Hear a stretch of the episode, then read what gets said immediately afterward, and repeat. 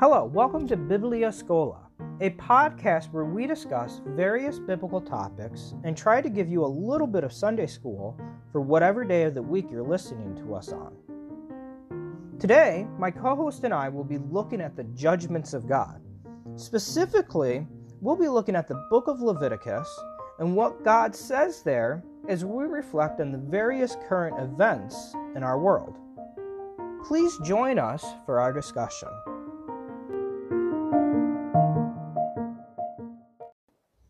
Hi, I'm Matt Turbos. I'm the pastor of a small church in a town called Prattsburgh. I've been pastoring in August for six years. I got my bachelor's at Davis Bible College, and I got my master's at Northeastern, which is affiliated with Roberts Wesleyan. Uh, Adrian. Yeah, I'm Pastor Adrian Essigman, uh, currently the pastor of Austinburg Baptist Church. Uh, the, the Lord is blessed. I am Matt's middle aged pastor friend. I've been in the ministry for about 25 years now as a youth pastor, and the last 20 at Austinburg. I was at South Owego Bible Church before that. Um, and I am so happy to be here with you and with Matt here. And uh, Matt called me up and said, Hey, he said, with this whole thing going on, he said, I, I kind of want a Sunday school feel to this. And he's like, Would you mind doing a podcast with me? And I, I got it all messed up. told my son we were doing a live stream. He kind of panicked. He's like, Oh, dad, I'm not sure if we have the technology for that. He, anyway, he came back. He said, Oh, dad, you're doing a podcast. He's like, We're going to be fine. So here I am. His, uh, I may be a Gen Xer, but I, uh, I'm kind of like a boomer in the areas of technology sometimes. But Matt, I am here and I'm so happy to be with you today. Yeah. So, um, we're going to be talking about the judgments of God. Um, we're not sure quite how far how far we'll get into our discussion, but uh, hopefully uh, at the end of this, you guys will have a little bit better understanding of things. Um, and I thought it would be good to start off by reading Leviticus. And so we're going to be in Leviticus chapter 26 and starting in the 14th verse. Um, Wait, Matt, would you mind if we backed up to verse one? There's some. I, I know. I know why you want to do that. I don't blame you. I mean it, but I really think because of what's going on, to we should start earlier in the text. Is that all right? Yeah. Hey, that's all right. Uh, it's always important to get the full context of things. Um, so uh, I'll go ahead and start at uh, verse one. Uh, for those that would like to follow along, again, we're going to be in Leviticus 26, verse 1, and I'll be reading out of the English Standard Version. Uh, please join me as I read the word. You shall not make idols for yourselves, or erect an image or pillar, and you shall not set up a figured stone in your land to bow down to it, for I am the Lord your God. You shall keep my Sabbaths and reverence my sanctuary. I am the Lord. If you walk in my Matt, could I, could I, and I promise you I won't stop you uh, again for a while. I, I, would like to share something really quick here. I think be so important for people today. Just I will not be long. I don't think.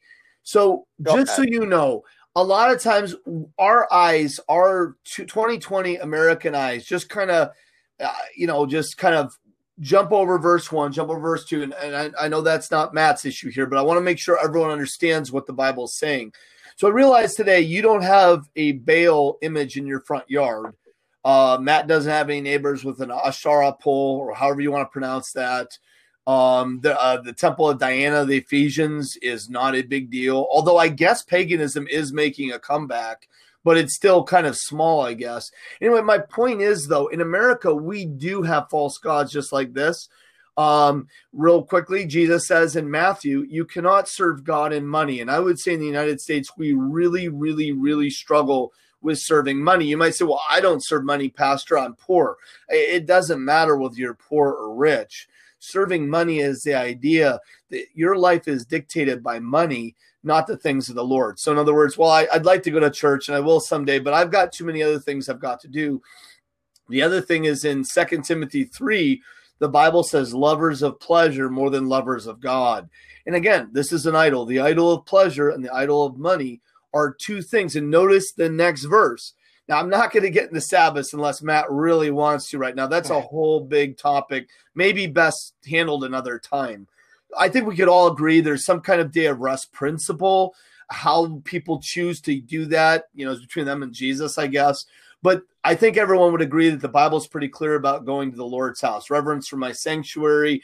I mean, even as a New Testament person, you got Hebrews 10. Matt, is that 26 about not forsaking the assembly? I'm trying to think off the top of my Is it 25? Uh, I think it's maybe 25 or 26. Anyway, one of them.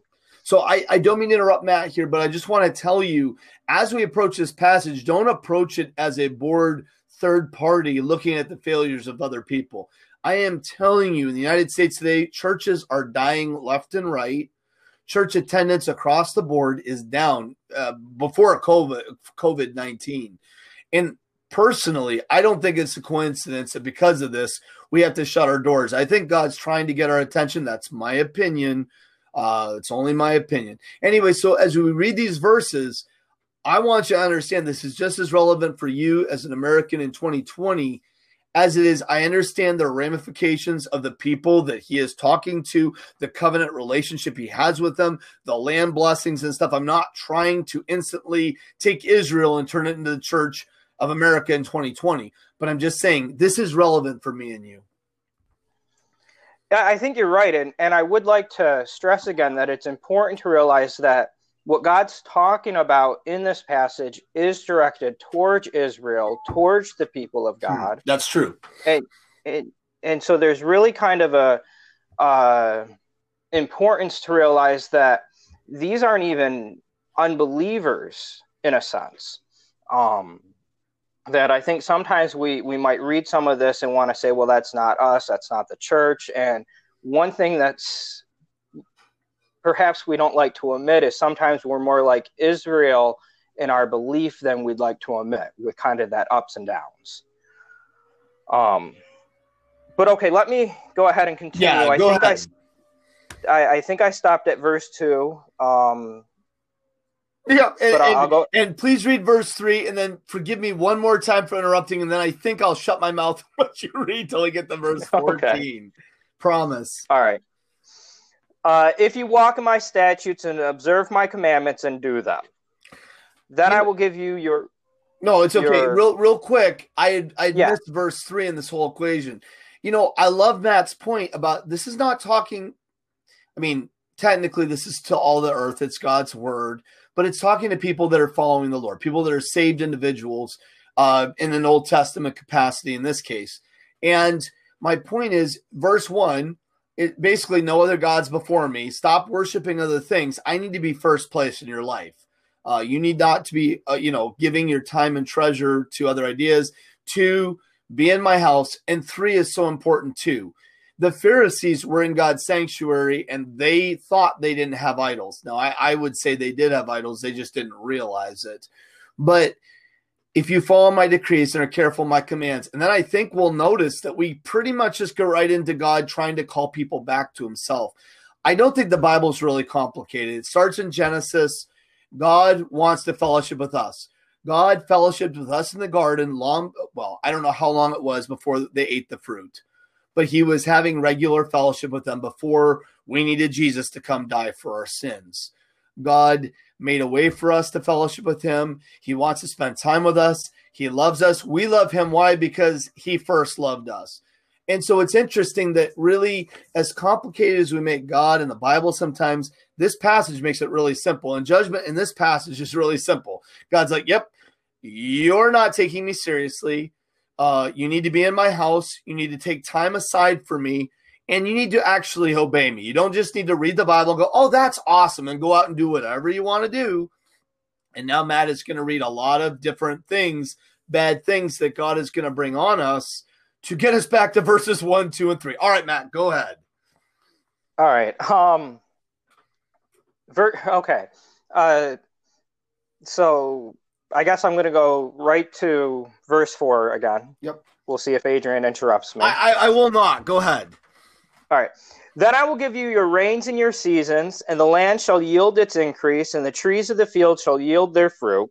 Your threshing shall last to the time of the grape harvest, and the grape harvest shall last to the time of the uh, sorry, I lost my place, shall last to the time for sowing, and you shall eat your bread to the full and dwell in your land securely.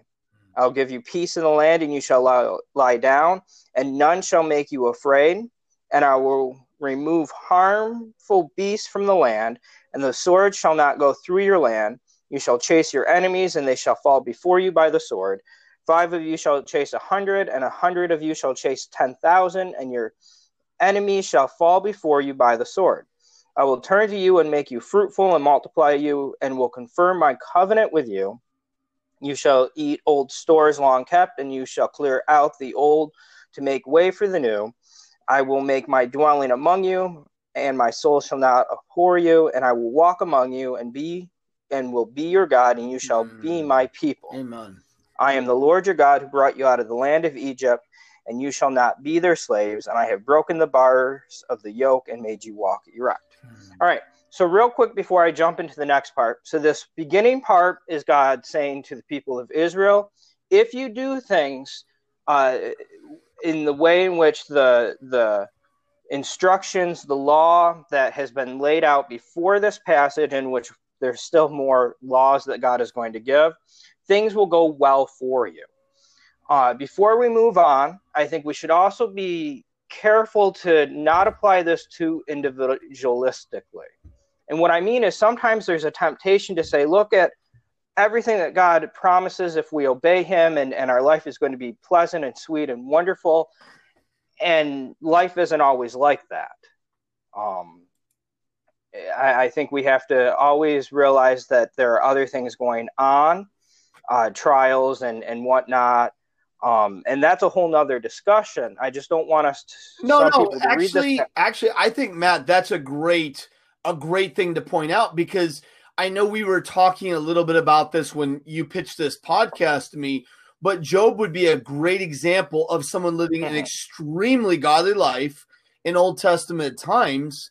And, you know, and despite that, uh, Satan's like, well, the only reason Job follows you is because you're so good to him. Take away his goodness and he's going to hate you. And so God does. I mean, if you think about it, I think fire comes down from heaven and consumes some of his livestock.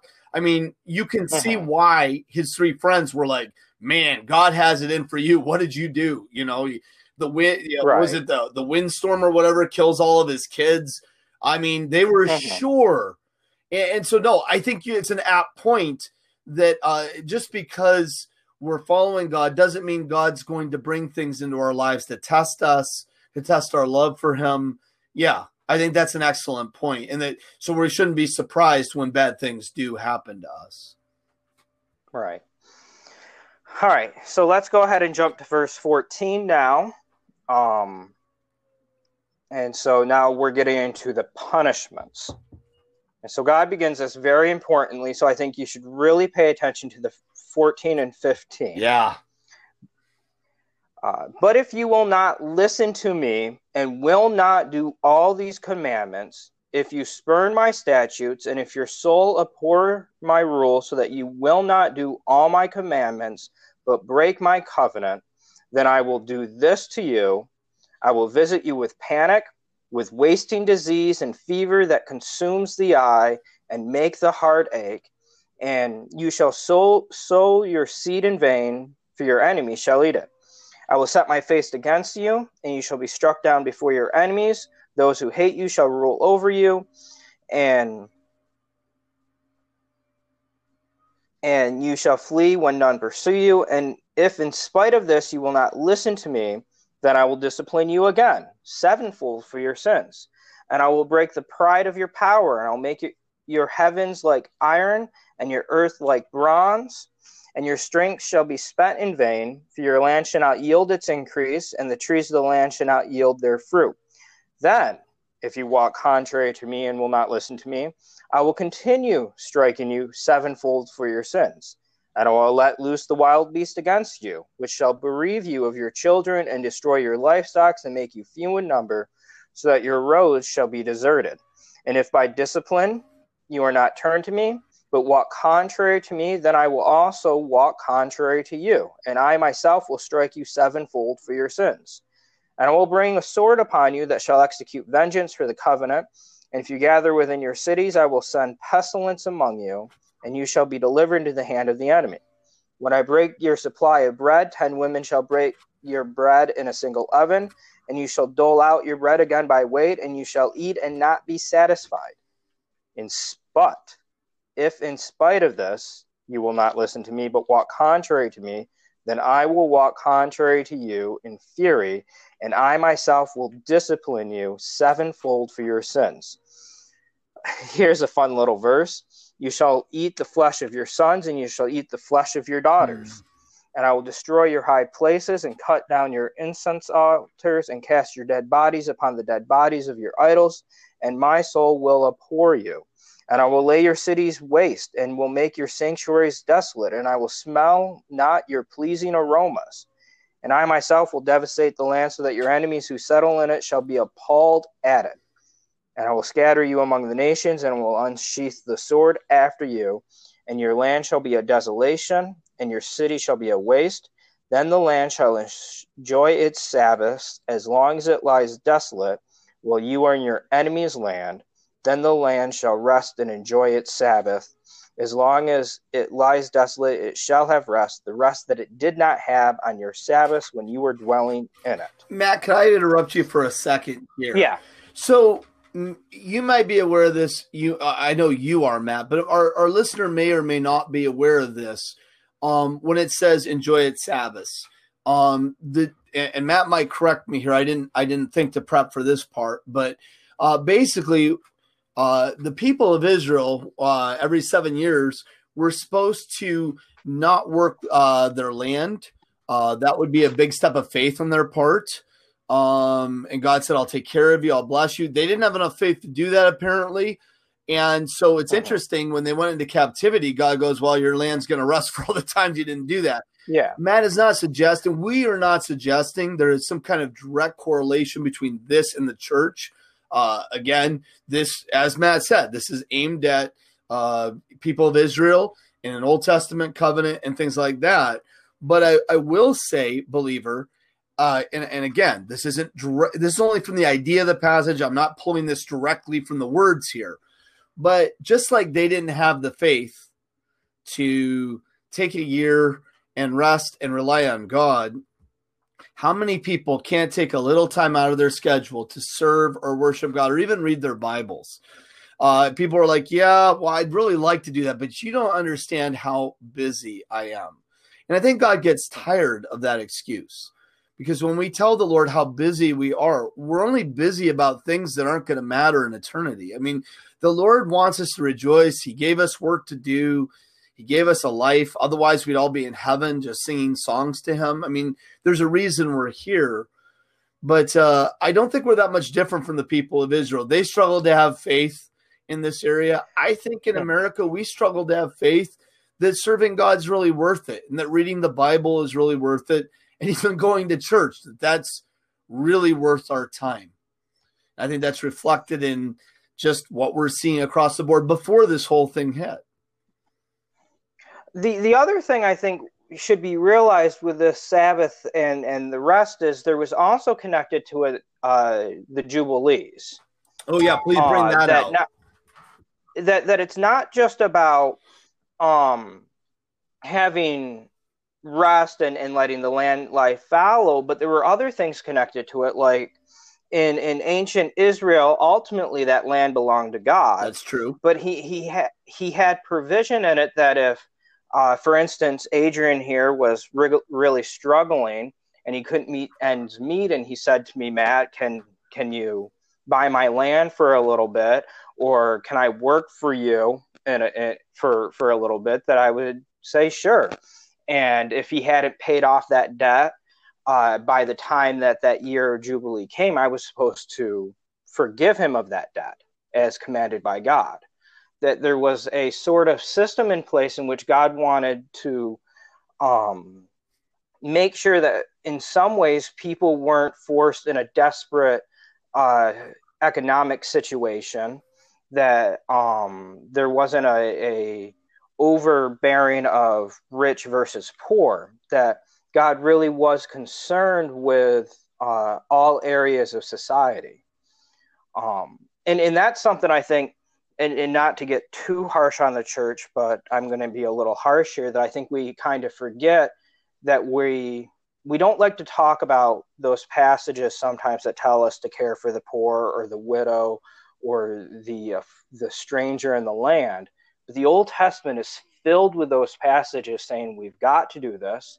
And just so you don't think it's just the Old Testament, but it appears in the New Testament time and time again. So that James, for instance, says, What is true religion except for taking care of the orphan and the widow? Um, there's a lot connected to the fact that the people of Israel did not do this. How, how many years were they in exile for? Oh, 70 years, right? Am I right about that? Yeah, yeah, 70 years. So 70 years worth of not obeying this command of God to, um, I think, really show mercy and and not greed. Um, that's not to say no one practiced it, but as a whole, the nation did not. No, it's true. In fact, um, and I don't have the text in Jeremiah in front of me. I'm pretty sure there's a temporary repentance in Jeremiah of this very thing, and they let the slaves go, and then uh, they change their minds. they all take them back, and God is even more displeased with them. I know in Nehemiah, they're back in the land and it says uh, basically in Nehemiah 5. Uh, now, again, this isn't necessarily the year of Jubilee here, but it's the same idea Matt's talking about. The poor, the people are like, we're, we're mortgaging our fields, our vineyards, our homes to get grain during the famine. We've had to borrow money to pay the king's tax. Uh, and we're getting basically crushed. They weren't supposed to use usury. They weren't supposed to do any of this stuff. And they're basically the richer people in their culture were taking advantage um, I want to be careful because uh, you know both sides, Democrat and Republican, try to uh, take the Bible as their own, and both sides uh, really shouldn't. There are definitely scriptural errors both sides commit, and it's beyond the scope of probably this podcast to talk about all the mistakes uh, made in both areas. But you know, the interesting thing I, I will say briefly uh, some people think that God's against rich people. Not true. First Timothy chapter six, God talks about, hey, rich person, don't be high minded and use the money I've given you to to you know take an interest in people that are under you. Take an interest in, in others. Don't hoard your money. You know, be generous. Uh, you know, I, I think about a real popular story. I know it's a secular story, but it's the Christmas Carol. And what makes that story so moving is, you know, Scrooge in the story. Again, I realize this isn't scripture is all just cares about himself. Uh, just he doesn't really care about his employee, doesn't care about anything. And by the end of the story, I mean Scrooge can't make everything right in his whole city. I mean he doesn't have enough money or ability to do that. But he begins to take an interest in his employee Bob Cratchit and his family, what happens, uh, just in his community. And I, that's really what God wants. Even in uh, people look at the early church, they're like, "Oh, God teaches communism." It's not communism. Those people were doing that out of the of their own free will. Um, but what's interesting is the church was so united and just loved each other so much.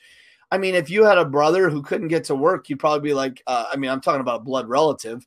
I would assume you'd be like, well, man, what can I do to help you do that? And that's how the church felt about each other. So Matt's right in that the needs of other people at church, the needs of the community, as believers, we cannot possibly meet them all and, and again, Democrat and Republican have solutions that sometimes I think are anti-biblical, and uh, and sometimes it's very too. Well, you don't care about poor people. Well, sometimes um, you know your solution is anti-biblical. It's not.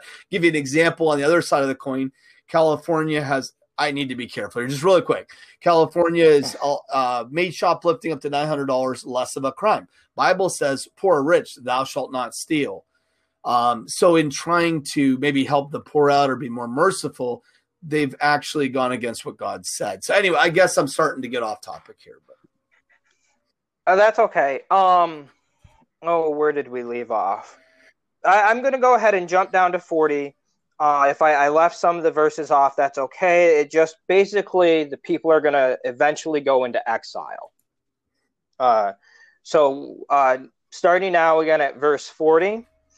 But if they confess their iniquity and the iniquity of their fathers in their treachery that they committed against me, and also in walking contrary to me, so that I walked contrary to them and brought them into the land of their enemies, if then their uncircumcised heart is humbled, and they make amends for their iniquity, then I will remember my covenant with Jacob, I will remember my covenant with Isaac, and my covenant with Abraham, and I will remember the land. For the land shall be abandoned by them and enjoy its Sabbath while it lies desolate without them. And they shall make amends for their iniquity, because they spurned my rules, and their, sore, and their soul abhorred my statutes. Yet for all that, when they are in the land of their enemies, I will not spurn them, neither will I abhor them so as to destroy them utterly and break my covenant with them, for I am the Lord their God. Hmm. But I will for their sake, remember the covenant with their forefathers, whom I brought out of the land of Egypt in the sight of the nations, that I might be their God. I am the Lord. These are the statutes and rules that the law that the Lord made between himself and the people of Israel through Moses on Mount Sinai. All right. So that's that, that, that as you can tell is quite the passage um, that we're I, I think we've even just basically scratched some of it. Um, but it, it's it's I think a very key passage in understanding the way in which God and and the reasons in which God does something of judgment. Yeah, um, I mean, you look at the fear in this passage. Uh, fear was stressed a few times. Um, you look at hmm. uh, it even mentions diseases, fever, terror. Um, mentions financial difficulty. I mean, if you think about this current crisis, people are scared to death of either the disease itself or um, or the financial ramifications of the disease, and uh, and I, I it seems to be in line with. And again, I'm I'm not a prophet. I'm not telling you that for sure this is a judgment from God, but it would not surprise me. Um, I think God's trying to get our attention. And you know, I think that's important to realize the idea of God trying to get attention because if you pay attention to that passage, that's a major part of it. Uh, you're supposed to read that each of these things is getting progressively worse because God is saying to the people, okay, you, you, you've not followed me. That's not good. And in other passages connected to this passage, God says that he'll do things like send prophets and and other minor warnings. And if they won't listen, well, it gets worse. And uh, if they continue to not listen, it goes from, um, we go from, you know, uh, slight illnesses and a slight famine and defeat in battle to uh, worse conditions with drought and harvest, even worse with with harmful animals, and then uh, to to all out war and and all out pestilence and all out famine and then you get to the point in uh, around 27 and whatnot where it, it, goes to just even the destruction of jerusalem not that he uses jerusalem in that passage but from what we know of the fulfillment of these prophecies uh, jerusalem and the capital of the northern kingdom israel are both destroyed and the people uh, taken right from the land. Yeah, absolutely. And you know what's really interesting? Whether we're talking like Leviticus to people that were just brought out of slavery or 2020 American Christians who claim that we have been brought out of slavery as well, the slavery of sin and Satan into the kingdom of his dear son. You know what's interesting is it still, still, still boils down to the simple fact of are we walking with Christ?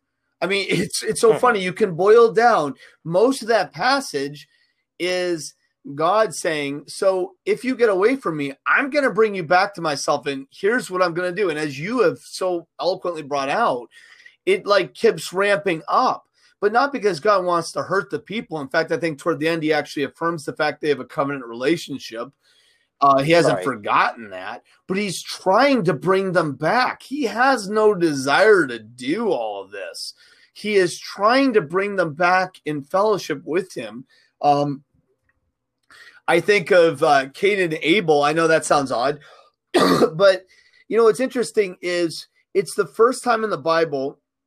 Well, I, I don't know. Maybe you want to argue it's not the first time, but it's like we see two men at worship in the beginning of Genesis chapter four. We see two men at worship. Uh, Cain thinks it's logical to bring his fruits and vegetables. Abel brings a lamb from his flock. I know this is a little controversial here, Matt. If you want to shoot it down in a second, feel free to do so. Um, but uh, I don't think there's much doubt. I, I, some of my friends will say, "Well, now, Adrian, come on. Uh, the Bible doesn't tell us specifically that God demanded a blood sacrifice and all this stuff." Well, I think just because it's not there doesn't mean it's not implied. Especially because, like in First John three twelve, this is King James here. Not as Cain, who is of the evil one, which means he wasn't even saved, and slew his brother. And for what reason did he slay him? That's a great question. Uh, the Old Testament really we can infer, but why did he? Well, because his deeds were evil and his brothers were righteous. Well, we don't know a whole lot about Cain and Abel. We just know one thing. We know that Abel was worshiping God with a blood sacrifice, and Cain was sacrificing his fruits and vegetables. Now, I've got friends who will bring out in the you know in, in the Jewish system there were mm-hmm. some sacrifices that involved food, and I understand that.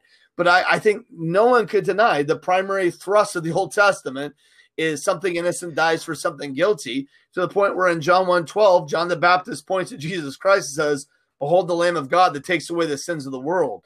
In context of his day, Jewish people understood what a sacrifice was. They did it all the time. I'm not going to read it. Now, Sorry. Yeah, go ahead. Uh, because you keep, I, I, I will be yeah, honest here. Ahead, I, I, I, disagree with you slightly in that passage.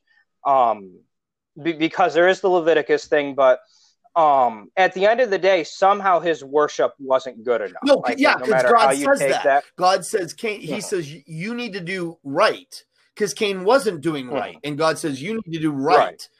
and uh yeah his worship oh. and you know what's interesting today matt american society wants to worship god on their own terms if i don't want to go to church right. if i don't want to read the bible that's my business. If I want to say that this is right, and I even get a lot of times from people, well, they kind of just take the popular opinion of their experts at the top of their party or their uh you know, whoever and that's what they base all their opinions on. I've even been told well how can you argue with scientists? How can you argue this? How can you argue with that? You know and I, I keep coming back to the bible and it kind of frustrates them. They're like well but it's really simple. In genesis 4 the difference between Cain and Abel. And, and again, you know, I realize I, I felt we might be a little different here, but the basic thing, you're right. It's the worship is the focus. Uh, and Cain's kids, uh, Abel's considered righteous. And I think in this passage, I love the fact you brought out the Leviticus. We're only talking to God's people here. We're not talking to the Egyptians. We're not talking to the uh-huh. Assyrians or the Babylonians. And God is telling his people, look, this is why these things are happening to you. You are ignoring me. It's like God's like telling them because God says at one point, this people honor me with their lips, but their heart is far from me. God's like, sure, you bring me up a lot. And one more thing, I'll let you jump in here. I know Elijah says how long are you going to halt between two opinions? If the Lord be God, why don't you worship him? But if Baal's God, in other words, the people still kind of would have said, oh, yeah, I follow Yahweh or Jehovah, however they would have expressed that. That's a whole nother can of worms, uh-huh. consonants in Hebrew. I'm sure you're better versed in that than I am. But anyway, the bottom line is they're like, um, uh, he's like, how long are you going to serve the God of the Bible? You're going to serve a different God, but you kind of do both. Right. And I think that's where we are as Americans. It's not that American Christians aren't trying, aren't maybe haven't accepted Christ, but they're just they're trying to serve both the world and the Lord. And I really think God is like, enough of this. You need to make a decision here. Well, and, and that that's a really good point to point out because that that was a major problem with Israel is uh, to use a somewhat fancy term syncretism.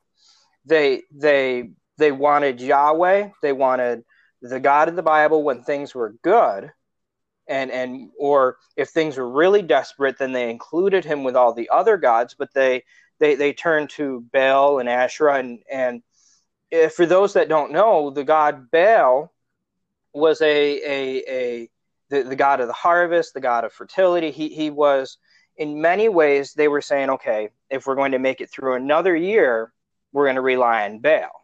And while we ourselves might not rely on Baal, how often do we say, well, I'm going to rely on this system or that system of money or or this advisor um, instead of trusting in God and praying and all of that. Not saying that we shouldn't sometimes have certain things in place, but if our reliance is more on the storing up of goods, although as Christ points out in in the New Testament, um, those goods might not be there as long as we think because moth and rust destroys. Um, but if our reliance is on that instead of God, we, we, we, and we aren't saying we don't believe in God, but we, we need this too. We're not that far different from Israel. No, we're, we're not. In fact, Christ says in Luke 12 15, then he said, Watch out, be on your guard against all kinds of greed. Life does not consist in the abundance of possessions. And I, and I think we, like you say, we're not be worshiping Baal, but we're kind of worshiping the spirit of Baal. What's interesting about Baal mm-hmm is, and I, I know this is going to get a little controversial. I don't think you're going to disagree with me. Maybe you will. But they uh, Baal worship and a lot of pagan deities. Uh, they would kill their children, uh, and uh, and they did that for financial. They just didn't do that for no reason. They believed it would help them financially. I don't see a lot of difference. Oh, yeah, sure. I don't see a difference between that and what's going on in America today the big argument for abortion is well well look they, they just can't take care of these kids you know they, they have their whole life in front of them uh, you, you know, uh, we, we need to do what's best for this person. And that's kind of Baal worship too. Baal worship was, hey, what's what's best? What what's going to get us ahead financially? And Ashtaroth really was the female consort. And what's interesting about Ash, well, you know, I'm not going to get Ashtaroth right now. That's way off topic. Go ahead, back to you, Matt. Word. Um, oh dear. Um, but no, the, the, the various gods that the Israelites worshipped instead of God, or perhaps uh, with God, I think really do reflect a lot of that um, greed and ultimately selfishness. Yeah, and it it's interesting because if you then look at all these warnings that God says, you know, I am to be first, I am God alone. I mean that that that really starts off the the Ten Commandments, and it's um, the beginning of that very important passage in Deuteronomy called the Shema. Uh, I, the Lord, um, I, the Lord, am your God. I am one. That that whole passage is it, it does come to selfishness and thinking we know better, and that's something we can all relate to because we're all human. You know what I think too, and I, I think really America is a free place, and I love that about America. But one of the subtle lies of the devil is follow your heart, follow your dreams. And what's interesting about the profession you or I in, Matt, at least this is the way we should be. the Bible says not that we can't make money. People get confused about that. Uh, there's no sin for a pastor to make money. If if uh, it's okay to be a doctor and to make money, the Bible says, "Isn't your spiritual health worth something?" You know, it says that in First Corinthians nine and First Timothy five for clarity for those at home. But here is, excuse me, sorry. Here is the deal. The Bible says a pastor should not be greedy of filthy lucre. And you know what's interesting in our culture is the idea is I'll get a good job so I can make a lot of money. And well, it's not a sin to get promoted. It's not a sin to become quote unquote successful. I mean, um, but the problem is the Bible says be content with such things as you have. So I think the idea is why do we want to make lots of money? Why do we want these things? Do we want people to recognize us as either a good author, a good uh, poet, a good singer? Do we want the pride of life? Do we want more possessions so our lives are more comfortable? Or are we content with what we have? Are we content with where God's put us, whether that's a position of prominence, whether that's a position, a low position? And, and I think that what drives America, like you say, Baal, is the idea that it we have a choice. Are we going to do things God's way, eh, humbly accepting whatever His will is, or are we going to chase what we want for the hope that we will fill in the blank, get more possessions, become more successful, whatever it might be? Mm-hmm.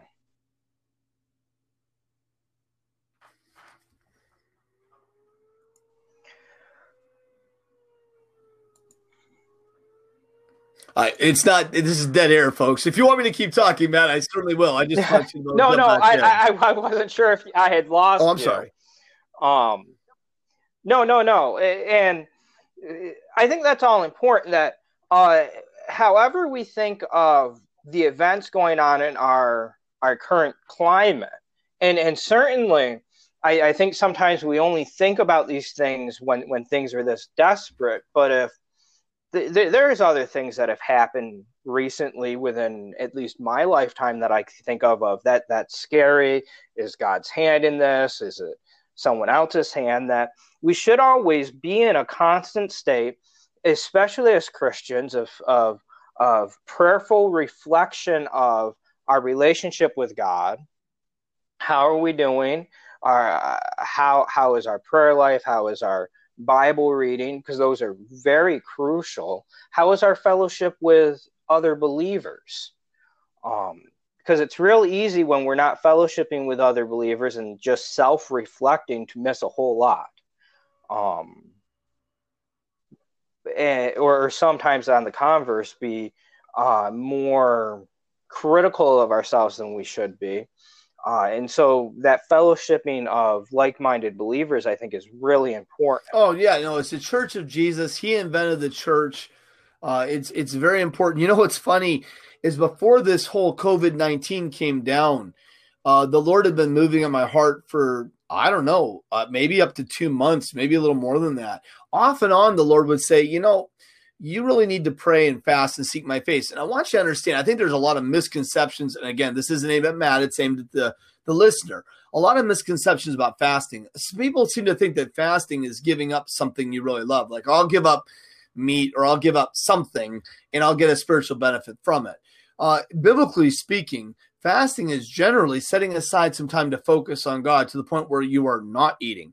And if you're too busy for that, Daniel did what he kind of just ate uh, just what he needed to survive, didn't need anything rich because he couldn't take time out of his schedule. Well, here's the bottom line. I didn't feel like I could take time out of my schedule, and I kept telling the Lord, "Well, I'll get to it. I'll get to it. I'll get to it. I, you know, just give me a give me a second. And then COVID nineteen hits. Uh, my coaching job right now is on total hold. School system shut down. Uh, subbing's gone. You know, for right now. Um, I suddenly have a lot of time on my hands and so I spent some time before the Lord this week, and the Lord was like, "Now, wasn't that good? Why couldn't you have done that before? Why did it have to take this?" You know, I'm a pastor. Hmm. I am paid to be a minister. I can move my schedule around. I have some freedom. I don't have to sub every day. And the Lord was like, Really? It took me literally shutting down your world for you to spend serious time with me, not just a few minutes now, some serious time with me the Lord's like, it shouldn't have taken this to do that. It shouldn't have. And he's right. It shouldn't have. And I told the Lord, because the scariest thing, of course, I was praying for deliverance, and I, I hope believers are. But here's the point is that what if God delivers us in five minutes? I know the world can't comprehend that. So the world, you know, uh, that stuff doesn't happen. I mean, the Lord can. I, I remember, um, what was it? Uh, Elisha the king comes in, and Elijah says, "Don't worry about it. Tomorrow, uh, things are going to be fine." And the guy's like, "The what was it? The the guy the king rested on or whatever was like, you're out of your mind, basically." And the prophet's like, "Well, you'll see it. You won't get to eat any of it. You'll the guy gets trampled the gate. You know, it's like our world doesn't right. respect the power of God. If God wants to end COVID nineteen tomorrow morning." He will do so. If he doesn't, it will stay as long as he wants. If he wants to make it more virulent, he'll make it more virulent. He doesn't, you know, he can do anything he wants. And I think in modern America, we have forgotten that. We don't see him as the omnipotent God.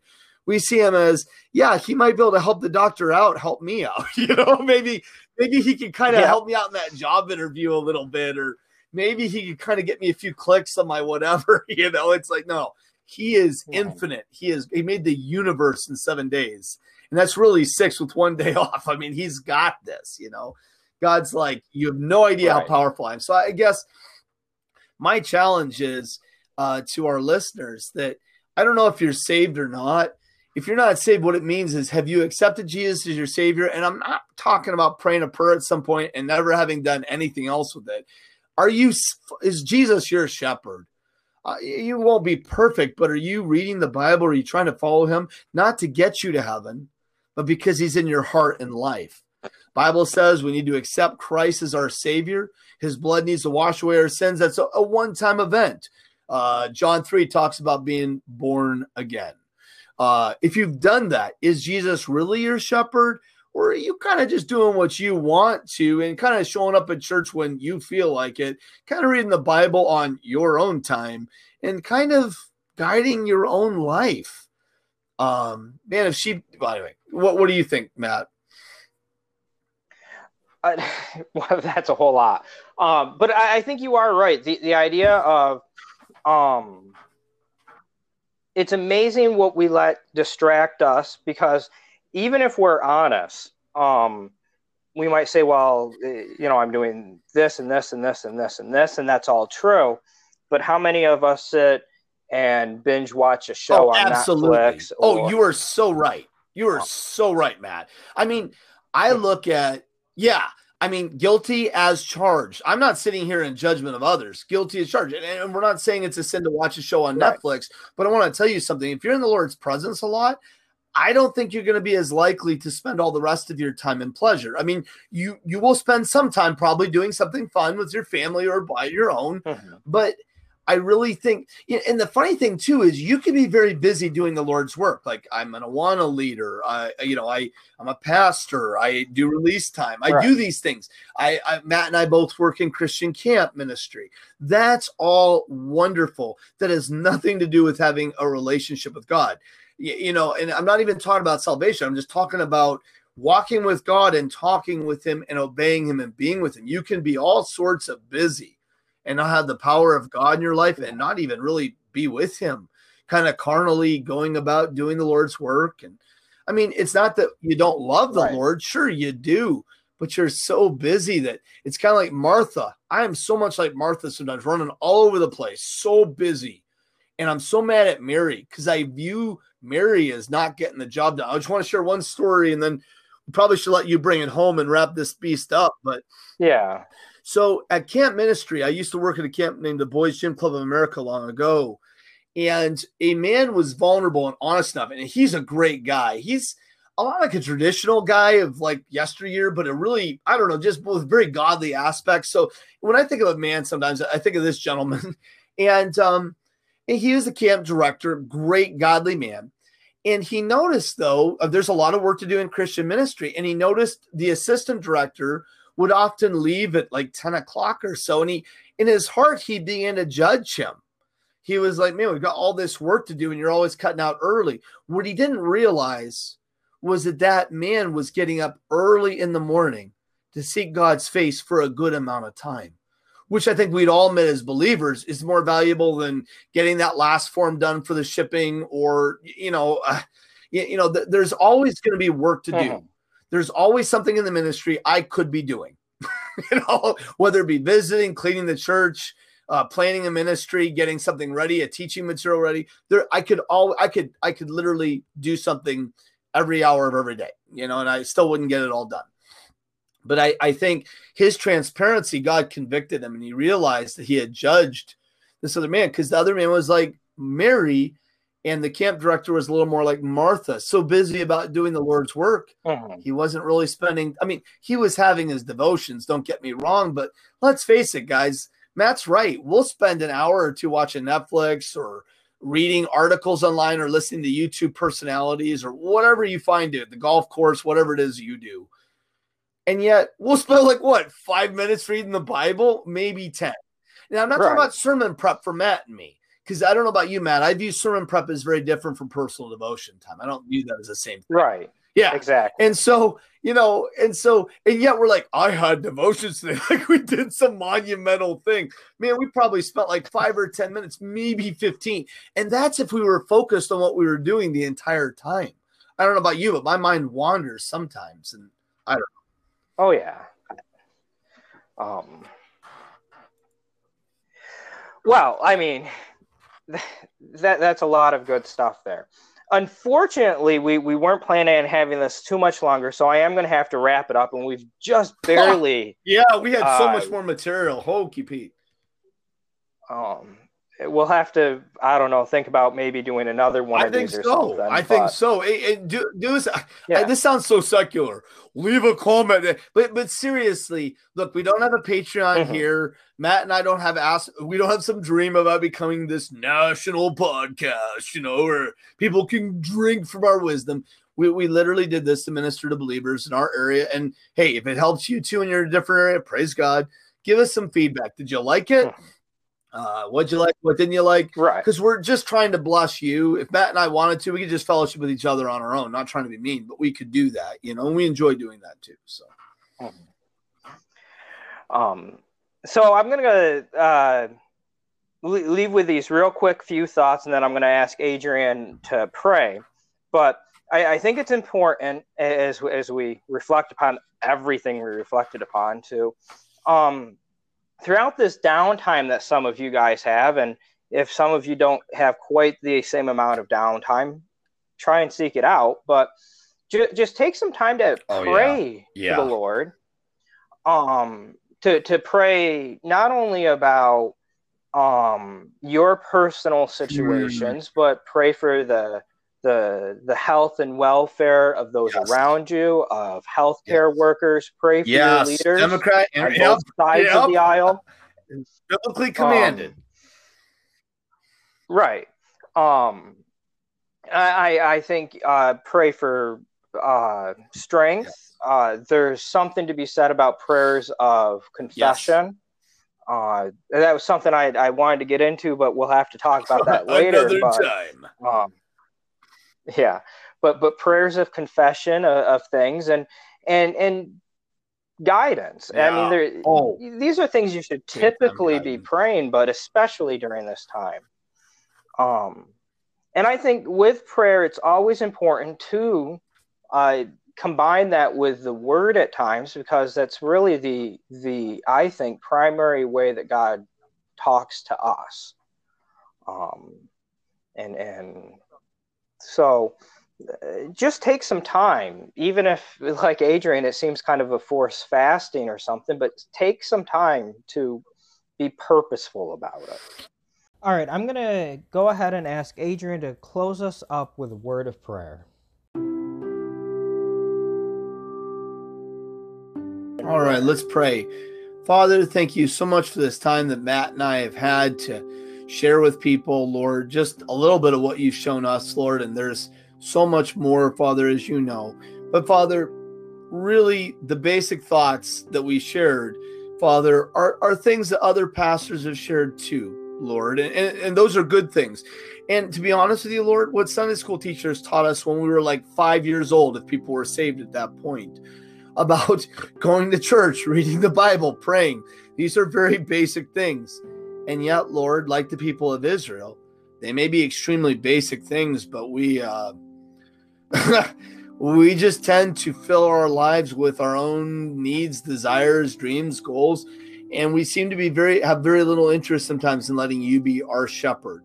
Because I, I think ultimately we don't trust you. And I think that's where we we think if we don't run our own lives, we're not going to be as uh, we're, we're going to have big need issues uh, we're going to have to live like a pauper. Uh, we're going to be miserable. Uh, you know, we're not going to be happy. And, and those things are just not true. So, Father, I just pray that you would help people today to take aside some time, Lord. I mean, if we can't in a crisis that, I mean, who knows what's going to happen here? If we can't seek your face in a crisis, Lord, when, when, when are we going to see you? In Jesus' name, amen. Well, I hope you guys enjoyed listening, and uh, hopefully, we'll uh, get another chance to talk Amen. you.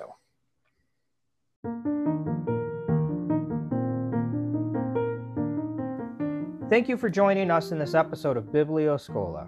We hope you continue to express the desire to know more of God and His Word. Please leave a comment if you have any questions on the discussion in this episode. Our desire is to educate and not sow confusion. This is a production of the Prattsburgh Baptist Church and the Austinburg Baptist Church. May the grace of the Lord Jesus Christ, and the love of God, and the fellowship of the Holy Spirit be with you all.